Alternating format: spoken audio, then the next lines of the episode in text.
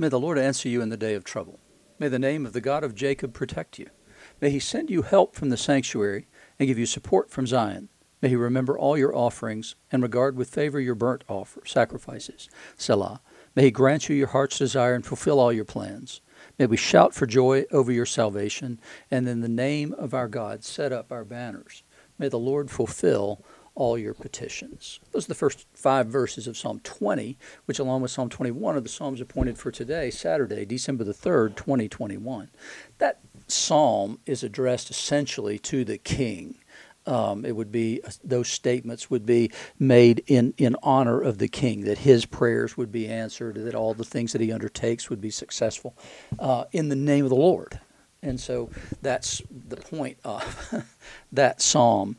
Um, it's funny. I, I, Larry Crabb was one of my favorite authors and speakers as well, and uh, I heard him one time talking. I've forgotten the name of the book that he had just written, but he, what he was talking about was the idea of uh, praying over his new grandchild, and, and, the way he wanted to pray was to say the, almost exactly the opposite of that.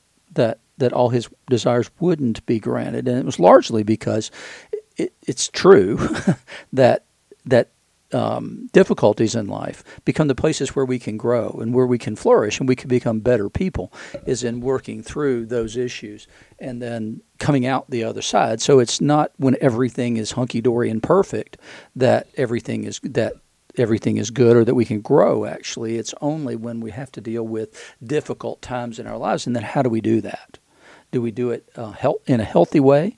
And do we do it with an eye towards becoming better people in the long run so in the remember we're we're continuing in the book of Amos and his prophecy and remember he's prophesying to the northern kingdom of Israel. So woe to you who desire the day of the Lord. Why would you have the day of the Lord? And there's a huge truth in that. Even for us, we need to, to be aware of. When, when we pray the Lord's Prayer, it's a countercultural prayer because we're praying that His kingdom would come and His will would be done on earth as it is in heaven, as opposed to the way things are now. And so it's the overthrowing of the kingdoms of earth in order to establish the kingdom of God. And when we pray for that, what we know is, is that in order for that kingdom to be established, literally will require the overthrow of all things. And it will be not a day of joy and rejoicing because many people will die. And, and that when I say die, I don't mean just die from the earth, I mean die permanently. And, and will be lost. And so it, it's it, there is a reason to say, Woe to you who desire the day of the Lord. It's darkness and not light, as if a man fled from a lion and a bear met him, or went into the house and leaned his hand against the wall and a serpent bit him. Is not the day of the Lord darkness and not light and gloom with no brightness in it? And then the Lord starts to speak. I hate, I despise your feasts, and I take no delight in your solemn assemblies. Even though you offer me your burnt offerings and grain offerings, I will not accept them. And the peace offerings of your fattened animal, I will not look upon them. Take away from me the noise of your songs. To the melody of your harps I will not listen. But let justice roll down like waters and righteousness like an ever flowing stream. And so we're called that this is exactly what the problem has been. Remember, the complaint against the northern kingdom is that they were fat and happy, they were prosperous, but, but in their prosperity, they were not taking care of all people, they were uh, taking advantage of the poor. They were not um, observing the real important parts of the law. They were keeping the feasts and the festivals and, and providing multitudes of sacrifices because of their great wealth, but they were only doing it to bribe him to continue to bless them. They weren't doing justice, mercy, and righteousness, and that's exactly the complaint here. Did you bring to me sacrifices and offerings during the 40 years in the wilderness, O house of Israel? In other words, do you think that's the important thing? For 40 years, you didn't do that. You shall take up Sikkuth, your king, and Kiyyun, your star god, your images that you made for yourselves, and I'll send you into exile beyond Damascus, says the Lord, whose name is the God of hosts. So, what he's what they've done, remember, uh, you may not even remember this because I'm not sure whether we covered this, uh, whether or whether we skipped that part of Second Kings or First Kings. Sorry, um, where they set up these alternate places for worship up in the northern kingdom to keep them from going to Jerusalem. They set up these two places, but what they do is exactly the same thing that Aaron did in the wilderness. They make golden calves and say, Look, Israel, these are your gods who brought you up out of Egypt. I mean, it is an exact replay of Psalm 34.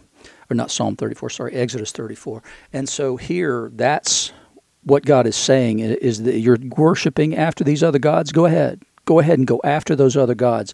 But the the cost for your apostasy is going to be that you're driven into exile.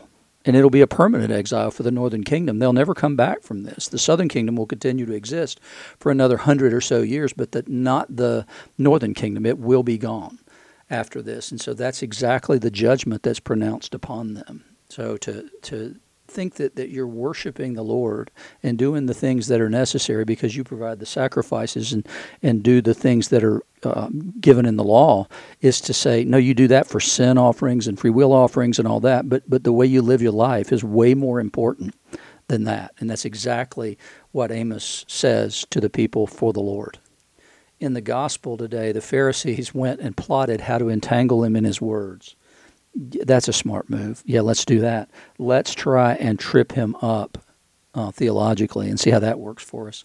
So they sent their disciples to him along with the Herodians. It's an odd mix of people because the Pharisees and the Herodians generally would have hated one another because the Pharisees would have seen the Herodians as, as hopelessly compromised because what they've done is, is that they basically said, I like the, the Roman prosperity and therefore I, religion will take a back seat to make an accommodation uh, with Rome, and they were more Romish than they were Jewish, and so the, for the Pharisees who were you know sticklers for the law, at least the the letter of the law, um, to get together with the Herodians, show how desperate they were to try and find something to trip Jesus up, and it doesn't matter who they're making alliances with at this point. It's just whatever will work.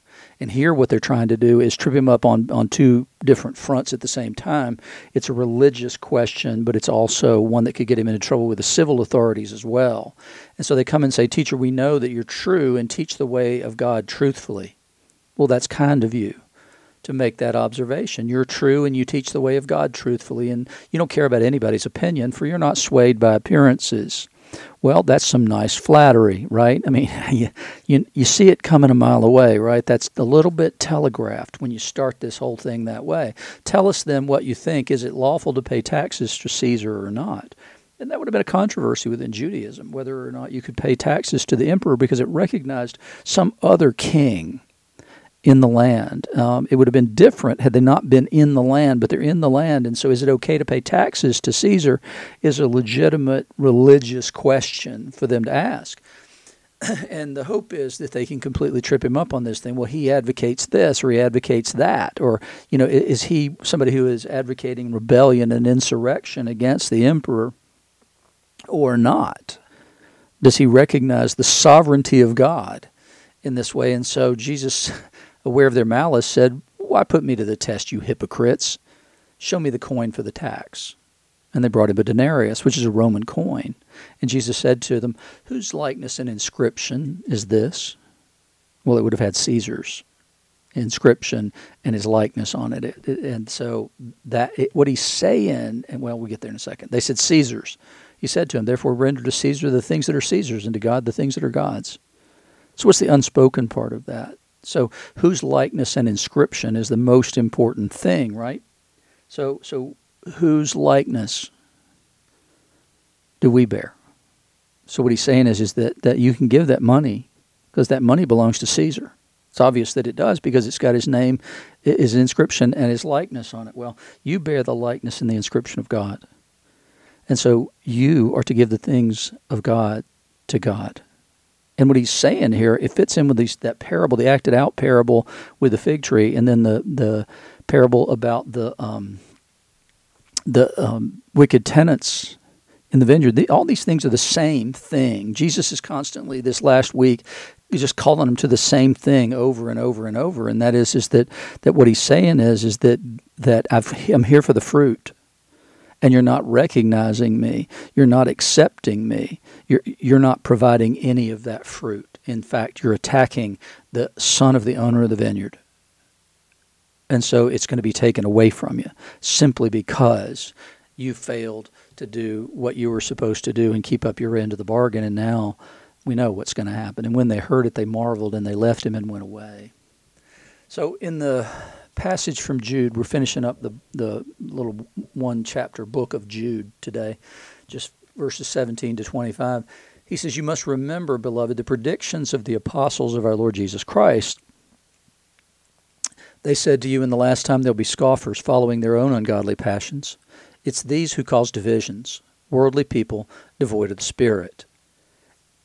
But the problem is these scoffers following their own ungodly passions are actually in the church. And that's what it says. It's these who cause divisions worldly people devoid of the spirit. And so they're causing divisions in the church because what they what they are are antinomians. They're the people who don't believe the law has any force or effect in the lives of the Christian church. And it's it's because they've twisted and misinterpreted things that Paul had said in his letters um, because what he talked about was the law doesn't save anybody, but that doesn't mean the law doesn't mean anything. Those are two radically different concepts. And that's exactly what, what you've got going on here. You've got people who have decided that their lives don't matter because, well, they have faith. They believed at one time.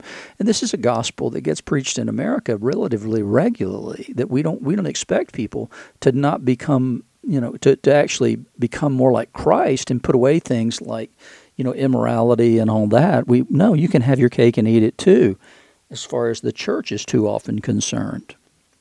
Eh, but we've sold them a false bill of goods and a salvation that won't be. We've sold them grace that's no longer grace.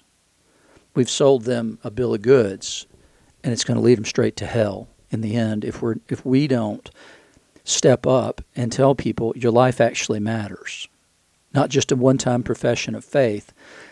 Your life matters, the way you live. It's intended to be transformed by the power of His Holy Spirit, beginning with the renewing of your mind. He said, But you, beloved, building yourselves up in your most holy faith and praying in the Holy Spirit, keep yourselves in the love of God, waiting for the mercy of our Lord Jesus Christ that leads to eternal life. And have mercy on those who doubt. And that's a good piece of advice. That I mean, it's it, that's the perfect thing to say is to have mercy on those who doubt, because I've been there and I've done that. I lived a fair chunk of my life not doubting what Jesus had done. I didn't doubt the the truth and the reality. I don't think I did anyway of of the facts of things, but uh, but I doubted the so many other things that I just couldn't come to this complete faith where I was absolutely certain and I couldn't get there because well the Holy Spirit's required to get there. And then I struggled with the idea of I, I don't know. You know, I don't there's so much that I feel like I don't know and then I didn't have any apologetics training. And so I I would people would ask me questions that I couldn't answer and those questions caused me to doubt. And that's part of the reason that I that I blogged this stuff for so long and I've now done these podcasts over such a long period of time is so I can be immersed in the word of God. And, and that's important for us as we walk out our salvation with fear and trembling. And that's what Paul's, uh, not Paul, but Jude is saying. Have mercy on those who doubt and save others by snatching them out of the fire. To others, show mercy with fear, hating even the garment stained by the flesh. And it was, it was flee from immorality, which is, it's not that difficult. It's, it, it's something that everybody has told us. It's what Jesus said. It's what Paul said. It's what Peter said. It's what John said that, we, that we've got to flee from these things, that we need to, to stay away. It's, it's not creating a fence around the law to say that. It's asking us to be aware uh, that sin matters, that interpersonal sin matters, and that personal sin matters. We can't be completely libertarian with respect to sin, and that's kind of what is being encouraged here. It's not just liberalism with respect to sin, it's, it's also libertarianism with respect to sin. So it's not just easing the restrictions, and it can't be, well, it's not hurting anyone, largely because you can't know that. it's impossible to know that. So we, we've got to be careful about the way we handle the things of God. And then he finally wraps it up by saying, Now to him who's able to keep you from stumbling and to present you blameless before the presence of his glory with great joy, to the only God, our Savior, through Jesus Christ our Lord, be glory, majesty, dominion, and authority before all time, and now and forever. Amen. It's a beautiful way to wrap it up, but it's a, what, is, what it is is a warning. And the warning is judgment is real. Judgment begins at the house of God, judgment on sin hasn't changed. There will still be judgment on sin. You can't engage in or indulge in sin and still say, well, it's okay because I have faith. That's the whole message of the book of Jude is to say that if God punished the angels who sinned, then he will absolutely punish you as well for your sin. And so what it's saying is righteousness matters. Personal righteousness matters. Who we are matters.